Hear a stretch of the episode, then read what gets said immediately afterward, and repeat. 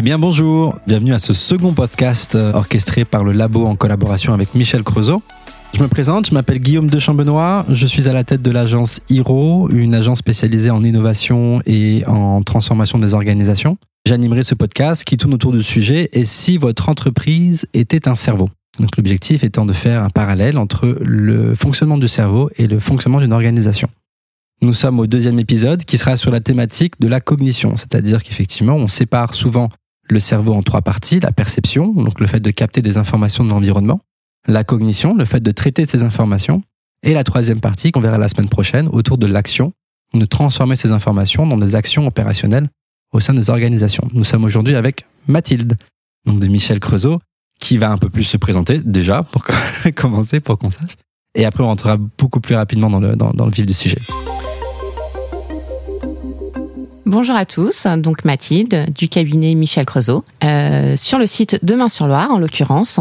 Vous venez de quel, quel, quel domaine à la base ou comment est-ce que vous êtes rentré? Qu'est-ce qui vous a fait arriver aujourd'hui à, cette, euh, à, à, ce poste et à ces responsabilités euh, au sein de Michel Creusot? Eh ben, j'ai effectué un bac pro comptabilité, suivi d'un BTS CGO en alternance. Euh, dans lequel donc je l'ai fait en cabinet d'expertise comptable euh, où j'ai eu différentes tâches donc euh, la saisie au départ puis la gestion d'un portefeuille avec également tout ce qui était le social la gestion interne et le juridique. Et ensuite on a été racheté au 1er janvier 2013 par le cabinet Michel Creusot. Ok. Et donc aujourd'hui votre votre fonction au sein de, du cabinet? Donc aujourd'hui, au sein du cabinet Michel Creusot, euh, je suis collaboratrice et euh, comptable. Et du coup, j'ai pour but aussi de faire des développements au niveau des logiciels. Ah, c'est super intéressant puisque du coup, on a le parcours vraiment de euh, la personne qui est passée de dans toutes les stades en fait et qui arrive et donc du coup qui a une connaissance assez globale de l'organisation et donc du coup qui permet de générer des nouveaux projets. Donc je vais commencer par une première question. Donc vous êtes, si j'ai bien compris, toujours à l'interface entre le client. Donc vous avez encore des, des, des, des oui. du, vous faites encore de la relation client? Tout à fait, c'est important pour moi d'ailleurs. Ok, on va, on va en parler plus tard. Et donc du coup derrière justement pour générer euh, générer les projets. Donc la première question que je peux vous poser, c'est comment ça se passe chez vous, chez Michel Creusot, euh, ce qu'on appelle l'écoute du client? Comment est-ce que euh, vous, vous réussissez à capter le client, à l'écouter, à écouter ses besoins, et comment est-ce que justement derrière ces informations sont, sont transformées pour passer le, message à vos équipes pour dire bah, exactement voilà ce que nous avons identifié chez certains clients et voilà ce que du coup comment est-ce qu'on va devoir faire évoluer l'organisation pour pouvoir être plus proche du client, peut-être diminuer le temps de réaction, peut-être euh, voilà. Comment est-ce que comment est-ce que vous vous percevez cette cette, chose-là et comment est-ce que ça se décline euh, dans, dans l'opérationnel? Bah on est vraiment donc à l'écoute déjà de nos clients. Après il y a euh, nos clients donc nos anciens clients et nos nouveaux clients. Donc nos anciens clients, on va être à l'écoute, mais différemment, où on va adapter en fait euh, euh, nos nouveaux outils par rapport euh, à leur envie, à leur façon d'avancer. On va pas les brusquer. On a des clients qui vont tout de suite vouloir aller vers l'innovation, les choses comme ça, la digitalisation, et d'autres clients qui vont être plus réticents pour nous transmettre leurs, leurs informations pardon, en dématérialisé. Les nouveaux clients, dès le départ, on leur dit du coup de la manière dont on fonctionne. Donc là, ils vont plutôt s'adapter tout de suite à notre façon de faire et à rentrer dans le vif du sujet en dématérialisant directement toutes les informations. Et comment ça se passe du coup euh, Parce que là, vous êtes en train de dire que vous avez des, deux catégories de clients qui fonctionnent à deux vitesses. Donc, je suppose que les nouveaux clients qui embarquent directement sur la digitalisation, le traitement de, leur, euh, de leurs différentes problématiques, en tout cas les plus grandes classiques pour un entrepreneur, euh, sont un peu plus fluides puisque du coup tout est rentré dans une matrice un peu, un, un peu digitale. Comment est-ce que vous arrivez en termes d'organisation interne à pouvoir effectivement, est-ce que finalement c'est un, on se dit bah avec ces clients entre guillemets on gagne un peu plus de temps parce qu'ils sont un peu plus autonomes ou alors du coup on les a autonomisés un peu plus, du coup ce qui permet de retransférer un peu un quota temps euh, pour avoir pour être plus proche de ces clients euh, euh, qui demandent peut-être un peu plus d'attention ou en tout cas en tout cas beaucoup plus de traitement peut-être pour du papier. Comment est-ce que vous arrivez entre guillemets à faire le, cette cette espèce d'équilibre entre entre entre les deux? Alors pour ma part, l'équilibre euh, au final euh, est le même parce que moi j'ai passé l'ensemble de mon portefeuille que je gère en digitalisation. Tout le monde est au même niveau. Alors après, il y a aussi un écart où il y a des clients qui vont eux-mêmes déposer sur la plateforme et les clients qui sont encore un petit peu réticents où je les emmène petit à petit. Mais ils sont tous digitalisés. Après, au niveau quand je vois au niveau de mes collègues, euh, ce qui ressort, bah en fait, faut aussi qu'on les pousse faut pas euh, rester euh, en disant bah non le client ne va pas vouloir. Il faut aller de l'avant. Il faut aussi insister auprès du client gentiment en leur donnant les avantages parce que du coup euh, c'est pas qu'une contrainte de devoir scanner leurs documents. Il y a beaucoup d'avantages et ça faut vraiment qu'on les mette en avant auprès de nos clients. Donc vous êtes dans une, dans une, dans une, dans une, dimension pédagogique, c'est-à-dire vous êtes vraiment sur l'accompagnement. Donc, votre objectif n'est donc pas de maintenir ces deux vitesses, mais vraiment d'avoir, de transformer la vitesse un peu plus lente et les amener vers cette euh, seule vitesse, en fait, qui est une vitesse un peu plus, euh, ouais. Un peu plus digitalisée.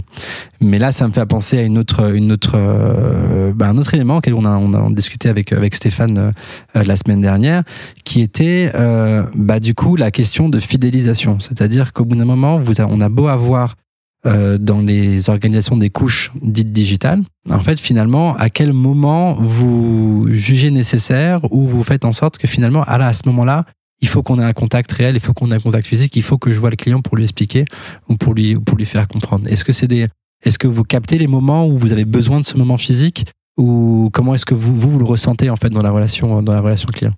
Alors, euh, ça, il n'y a pas de souci, euh, j'arrive à le détecter. On le détecte donc soit quand on a des échanges par mail, en fonction de leur formulation euh, dans, dans leur email, ou des échanges téléphoniques.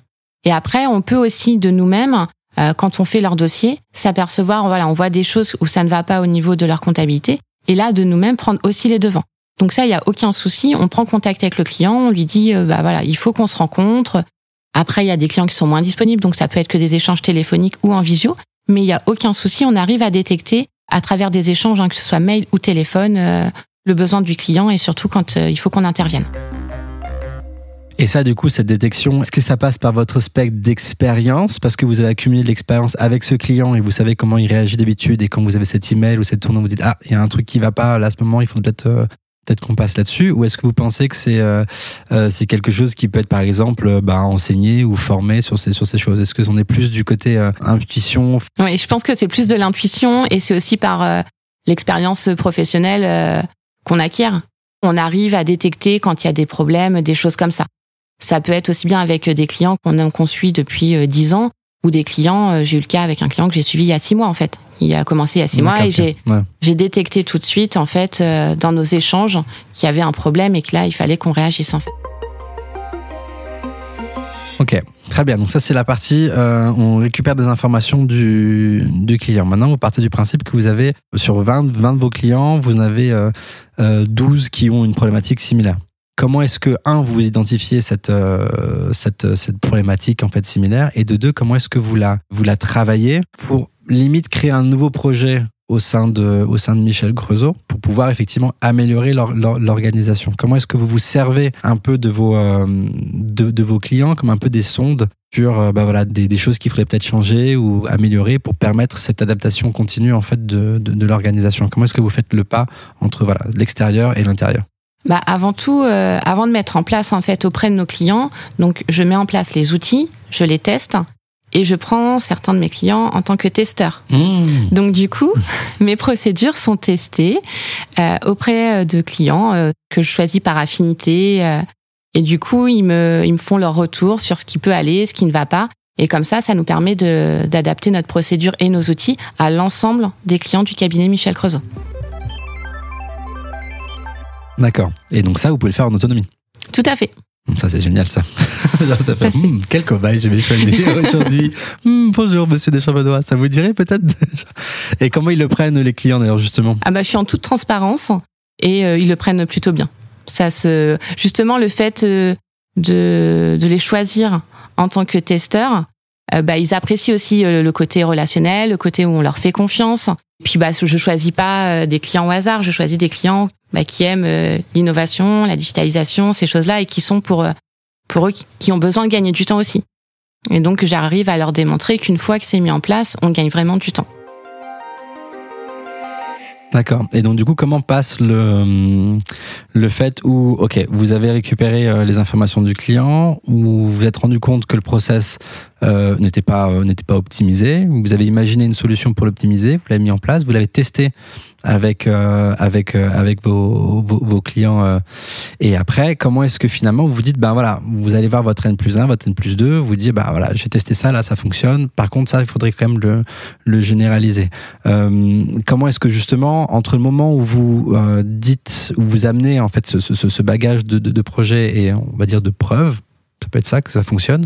Euh, combien de temps vous avez avant le fait euh, Vous pouvez avoir que le, finalement le, la, procédure, a été généralisée au sein de Michel Creusot. Ou euh, du coup on, vous dit bah finalement non c'est pas possible maintenant pour X ou Y raison. C'est vrai que moi j'ai la chance où mon manager euh, va de l'avant pour toutes ces pour toutes ces avancées là. Euh, après du coup en fait c'est déployé via des outils qu'on a en interne. Du coup on fait circuler toute l'information à tous les collaborateurs. Après tous les collaborateurs, il y en a qui sont plus attentifs ou non, mmh. en fait, par rapport à ces, euh, à ces diffusions d'informations. Et après, le but, et c'est là qu'on en arrive où. Mon idéal, pour moi, euh, ce serait que tout le monde avance dans le même sens, tout le monde ait la même sensibilité que moi par rapport à ce sujet. Mmh. Et qu'on arrive tous à suivre en fait euh, la stratégie qui est adoptée euh, par euh, la direction euh, en vue de 2024. Et justement, je pense que tous ensemble, on peut y arriver et euh, on va y arriver. J'ai aucun doute, ça fait quand même troisième personne que j'interviewe Michel Courdeau je pense vraiment que vous allez arriver sans, sans peu de problème. Qu'est-ce qui manquerait à votre avis pour pouvoir euh, pour pas avoir cette euh, cette, cette, généralisation, c'est-à-dire comment est-ce que vous en tant qu'ambassadrice, en tant que responsable de projets digitaux, comment est-ce que vous pouvez imaginer pour pouvoir effectivement un peu plus fédérer c'est euh, vos, vos, collaborateurs parfois sur ce, sur ce, sur ce sujet-là bah Là, vu qu'on a vu que la transmission d'informations par voie dématérialisée, par email ou par nos réseaux qu'on peut avoir, n'a pas forcément fonctionné, euh, l'idéal, là, ce serait euh, un passage sur site, du coup, en réunion physique, pour sensibiliser tout le monde. Et justement, leur montrer que ça fonctionne bien. Ne pas rester avec des réticences, ou à un moment donné, forcément, c'était pas, ça fonctionnait pas à 100%. On n'est toujours pas du 100%, mais on, va vraiment vers euh, une tendance où ça fonctionne très très bien. Et la preuve, je l'utilise depuis plusieurs années et j'ai pas de soucis. Au jour d'aujourd'hui, j'ai 100% de mes clients dématérialisés. Ça, c'est que moi, moi, je suis un adepte de la dématérialisation. Je suis très mauvais avec du papier. Euh, du coup, le fait de pas avoir de papier, ça me permet d'être. Euh, ah bah et puis de n'importe où. Hein. Si là, fallait que je vienne travailler au labo, euh, clairement, euh, je peux. Je prends juste mon ordinateur et on peut tout faire. Comment d'ailleurs ça s'est passé euh, pour vous le, le passage au, au, au, télétravail justement? C'était déjà, euh, c'est déjà une réflexion qui avait été mise en, en, au sein, enfin déjà mis en place au sein de Michel Creusot. Est-ce que, est-ce que ça a été fluide, pas fluide? Est-ce que comment ça a été par rapport aux, à la relation clientèle? Comment ça s'est passé en termes de de logiciels de communication interne, que ce soit euh, Teams, Google ou, quoi que ce soit. Comment s'est passée cette transition? Est-ce qu'elle s'est faite rapidement, pas rapidement Est-ce qu'effectivement, peut-être que le fait d'avoir ces, euh, ces questions-là, bah, certains collaborateurs sont posés, sont dit ouais, peut-être que ça ne fonctionne pas. Comment ça s'est passé pour vous? Comment est-ce que vous l'avez ressenti? Bah, on a quand même euh, franchi un grand pas bah, suite aux différents confinements, où du coup, bah, là, on a été forcément tous à 100% en télétravail. Et euh, à l'issue de ça, on a quand même accentué, on a accéléré le pas parce que tout le monde n'allait pas sur les sites. Donc là où on, bah, quand les deux clients nous déposaient en papier, on les scannait. Et c'est là où du coup on a eu un avancement au niveau de la dématérialisation. Après, euh, au niveau des outils, euh, bah, on s'y est vraiment tous mis et euh, euh que, bah, que ce soit comme vous dites par Teams, hein, Teams a vraiment fonctionné, on a pu mmh. continuer à faire nos réunions, les choses comme ça. C'est vraiment le cap euh, suite aux différents confinements où du coup on a vraiment avancé, euh, on a pris un, grand pas vers l'avant euh, par rapport à tout ça. Ok, donc vous avez une organisation qui fonctionnait d'une façon euh, définie, un événement de l'environnement qui vient tout changer, et donc du coup l'organisation doit doit s'adapter et, se réadapter. Est-ce que vous jugez que vous avez une perte au début, je parle peut-être une, une perte de performance de l'organisation, c'est-à-dire dans cette dans cette temps d'adaptation, est-ce que finalement vous avez des délais de réponse avec vos clients un petit peu plus longs ou de, avec le collaborateur ou, ou pas du tout? Non, pour, pour ma part, je ne pense pas qu'on ait eu euh, de délais euh, plus longs. Au contraire, justement, le fait de recevoir plus par mail que quand on était en physique tout le temps, euh, les clients qui viennent, mmh. les choses comme ça, on arrive à être réactif d'une manière générale. Après, au niveau comptabilité, dans mon domaine, on n'est pas non plus envahi comme dans certains domaines au niveau du social où du coup, les délais peuvent être un peu plus longs. Mais d'une manière générale, il n'y a pas eu d'impact important. Et euh, comment est-ce que vous voyez, vous, euh, si on parle d'une organisation digitale, comment est-ce que vous voyez l'évolution de la digitalisation, que ça soit en termes de, travail interne que du travail avec le, client? Quelle est, vous, l'évolution par rapport à ce qui se fait aujourd'hui? Parce que vous, partez, vous, disiez que vous n'étiez pas encore à 100% en dématérialisé. Euh, Qu'est-ce qui vous manque à dématérialiser? Et euh, quel est le voilà quel est le type de relation et de, le, temps de réaction que vous pensez gagner en fait? Qu'est-ce que qu'est-ce quelle est vous votre votre image en fait d'une organisation 100% digitalisée en termes de relations clients et en termes de, de développement opérationnel? Alors pour le 100%, on n'y est pas à 100%, je parlais plutôt au niveau, on n'est pas à 100% au niveau de nos clients. Après, pour la partie de mon portefeuille, on est plutôt à 100% parce que maintenant on dématérialise la totalité. En termes de gain de temps, il est là. On gagne vraiment du temps, que ce soit dans le moment où on récupère euh, les documents dans le traitement et aussi quand on a besoin euh, d'analyser ces documents euh, par la suite, on les a de n'importe où nos documents. On a juste besoin d'avoir notre PC et on a tout en lien. c'est hébergé en fait dans les serveurs, donc ça, il n'y a aucun souci. Est-ce que, en termes justement, ça me fait penser à, autre chose, mais en termes d'analyse des documents, justement, est-ce que vous êtes sur une, une organisation de, allez, on va utiliser des gros termes, euh, KPIs euh, ou OKR euh, chez, chez, Google, des grands indicateurs de pilotage qui vous permettent effectivement d'améliorer sur, voilà, on a tel volume, tel volume de, de, factures qui est digitalisé, on a tel volume de contenu, tel, tel volume de, de, de clients un peu, un peu contents, tel temps de réaction. Ou est-ce que vous êtes une organisation au feeling? On va dire. Est-ce que vous avez voilà, est-ce que vous avez des grands indicateurs ou vous êtes encore très très très très au feeling? Euh, Je dis pas que les indicateurs c'est bon, hein, mais c'est juste pour comprendre. Non, on est plus au feeling, je pense. Donc du coup, ça veut dire que alors ça c'est hyper intéressant parce que en fait, si vous êtes une organisation au feeling, bah, c'est super chouette. C'est-à-dire qu'en fait, finalement, lorsque vous allez présenter un, projet, un dossier ou quoi que ce soit à votre à votre supérieur, à ce moment-là, ça veut dire qu'il y a un lien de confiance qui se fait et donc du coup, il vous, il vous fait confiance, il fait confiance à votre expertise. Est-ce que c'est, est-ce que c'est euh, Oui, c'est le cas. Du coup, quand il y a un nouvel outil, on en parle euh, rapidement ensemble. Et après, je menais sur le projet, du coup, de voir euh, si ce qui peut, ce qui fonctionne, ce qui fonctionne pas. Est-ce que euh, ça vaut le coup qu'on développe ou pas? Est-ce qu'on va gagner du temps aussi nous derrière? Est-ce que ça implique aux clients de faire aussi? Et comment ça se passe la montée en compétences? Parce que du coup, c'est un peu parti. Ça veut dire qu'en gros, euh, vous, vous avez, euh, vous avez un certain bagage d'expérience, parce que du coup, ce qui permet de développer votre intuition. Vous avez cette connaissance de, la digitalisation. Donc du coup, vous avez cette, cette organisation au feeling, donc ce, ce, ce, sens de confiance qui est créé entre, entre les collaborateurs, ou en tout cas entre le manager et, euh, et, son équipe là-dessus. Euh, comment ça se passe, vous, la montée en compétences lorsque vous avez quelqu'un qui rentre dans votre équipe?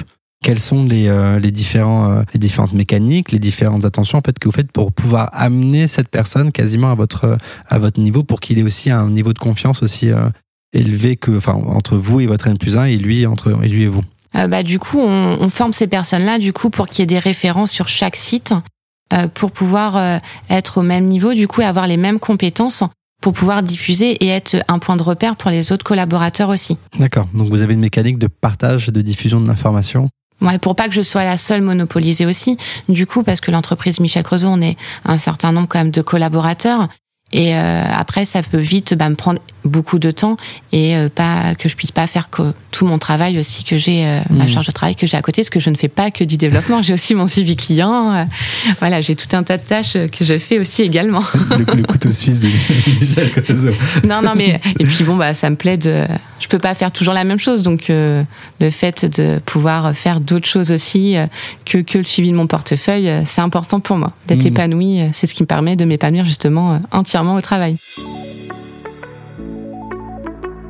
Mais c'est super intéressant ce que, ce que, ce que vous dites parce que là on est sur là effectivement quand on, on est en, en travail de, de, réorganisation, un des premiers travaux c'est d'identifier les, les collaborateurs clés. Euh, donc c'est-à-dire ceux qui ont euh, qui ont effectivement une, une, information qui est essentielle et sans ces personnes-là en fait finalement euh, bah, l'organisation ne peut pas fonctionner souvent, ce qui se passe dans les organisations, c'est qu'il y a une espèce de, euh, de, de, ces personnes aiment bien garder leur, euh, leur, leur connaissance, leurs choses pour justement se, se valoriser au sein de l'organisation. Là, ce que j'identifie dans ce que vous dites et ce qui est absolument génial, c'est que finalement, c'est non, c'est on vous a identifié comme personne clé, euh, mais du coup, votre travail, c'est de diffuser toute votre connaissance euh, de d'autres collaborateurs pour que finalement, ben vous, vous puissiez continuer à, à fonctionner sans avoir cette surcharge de travail, parce que c'est toujours le le, le, le, le, revers de la médaille, c'est que ces personnes clés souvent sont des piliers et donc du coup sont ultra surchargées euh, sur euh, sur sur plein de demandes, sur plein de dossiers, parce que du coup euh, voilà. Donc du coup ça crée et parfois ça peut amener vers un, un burn-out. Donc ce qui est hyper intéressant et hyper sain dans votre dans votre organisation, en tout cas ce que j'identifie, c'est que vraiment vous avez euh, réussi à avoir cette côté-là. Bah ok, moi j'ai la connaissance, mais mon premier job c'est de la diffuser pour qu'en fait finalement d'autres personnes puissent, euh, puissent travailler dessus. Ouais, c'est vraiment le partage d'informations. C'est pour ça qu'il y a des modes opératoires de fait. Et j'ai également fait des vidéos audio, en fait. Du coup, où je filme les manipulations aussi pour, euh, si auquel cas le mode opératoire papier avec toutes les captures d'écran euh, n'était pas assez euh, fluide, il y a aussi les vidéos pour faire les manipulations qu'on a mis en place. Bah, ce, qui, ce qui est encore plus génial, c'est que vous, on vous a donné le temps de le faire. J'ai pris le temps aussi et, euh, et, du coup ça commence à apporter ses fruits où c'est vrai que bah on s'habitue à avoir aussi des vidéos et euh, bah comme dans la vie de tous les jours hein, clairement des fois on va plutôt euh, voir des tutos en vidéo que que lire. C'est aussi plus parlant et plus attractif. Mmh. Quel est le, je dirais ça comme question pour peut-être boucler, quel est le moment, les moments que vous préférez, genre à quel, quand il se passe quelque chose, et là vous êtes genre, ouh, ouais, là j'adore mon travail. Quel est, euh, ça peut être plusieurs, pas forcément, mais quelles est ces, choses-là qui vous amènent à, avoir cette sensation-là, pour dire là j'ai réussi mon boulot, là je suis allé plus loin, là j'ai repoussé les, les choses, et là je sais que voilà c'est. Euh... Bah quand je commence un projet euh, pour développer un outil, euh, que j'arrive à le déployer auprès de tout le monde et que ça fonctionne et que tout le monde en est ravi. Et ça, c'est euh, c'est très important pour moi en fait, hein, d'avoir des retours où euh, l'épanouissement de tout le monde.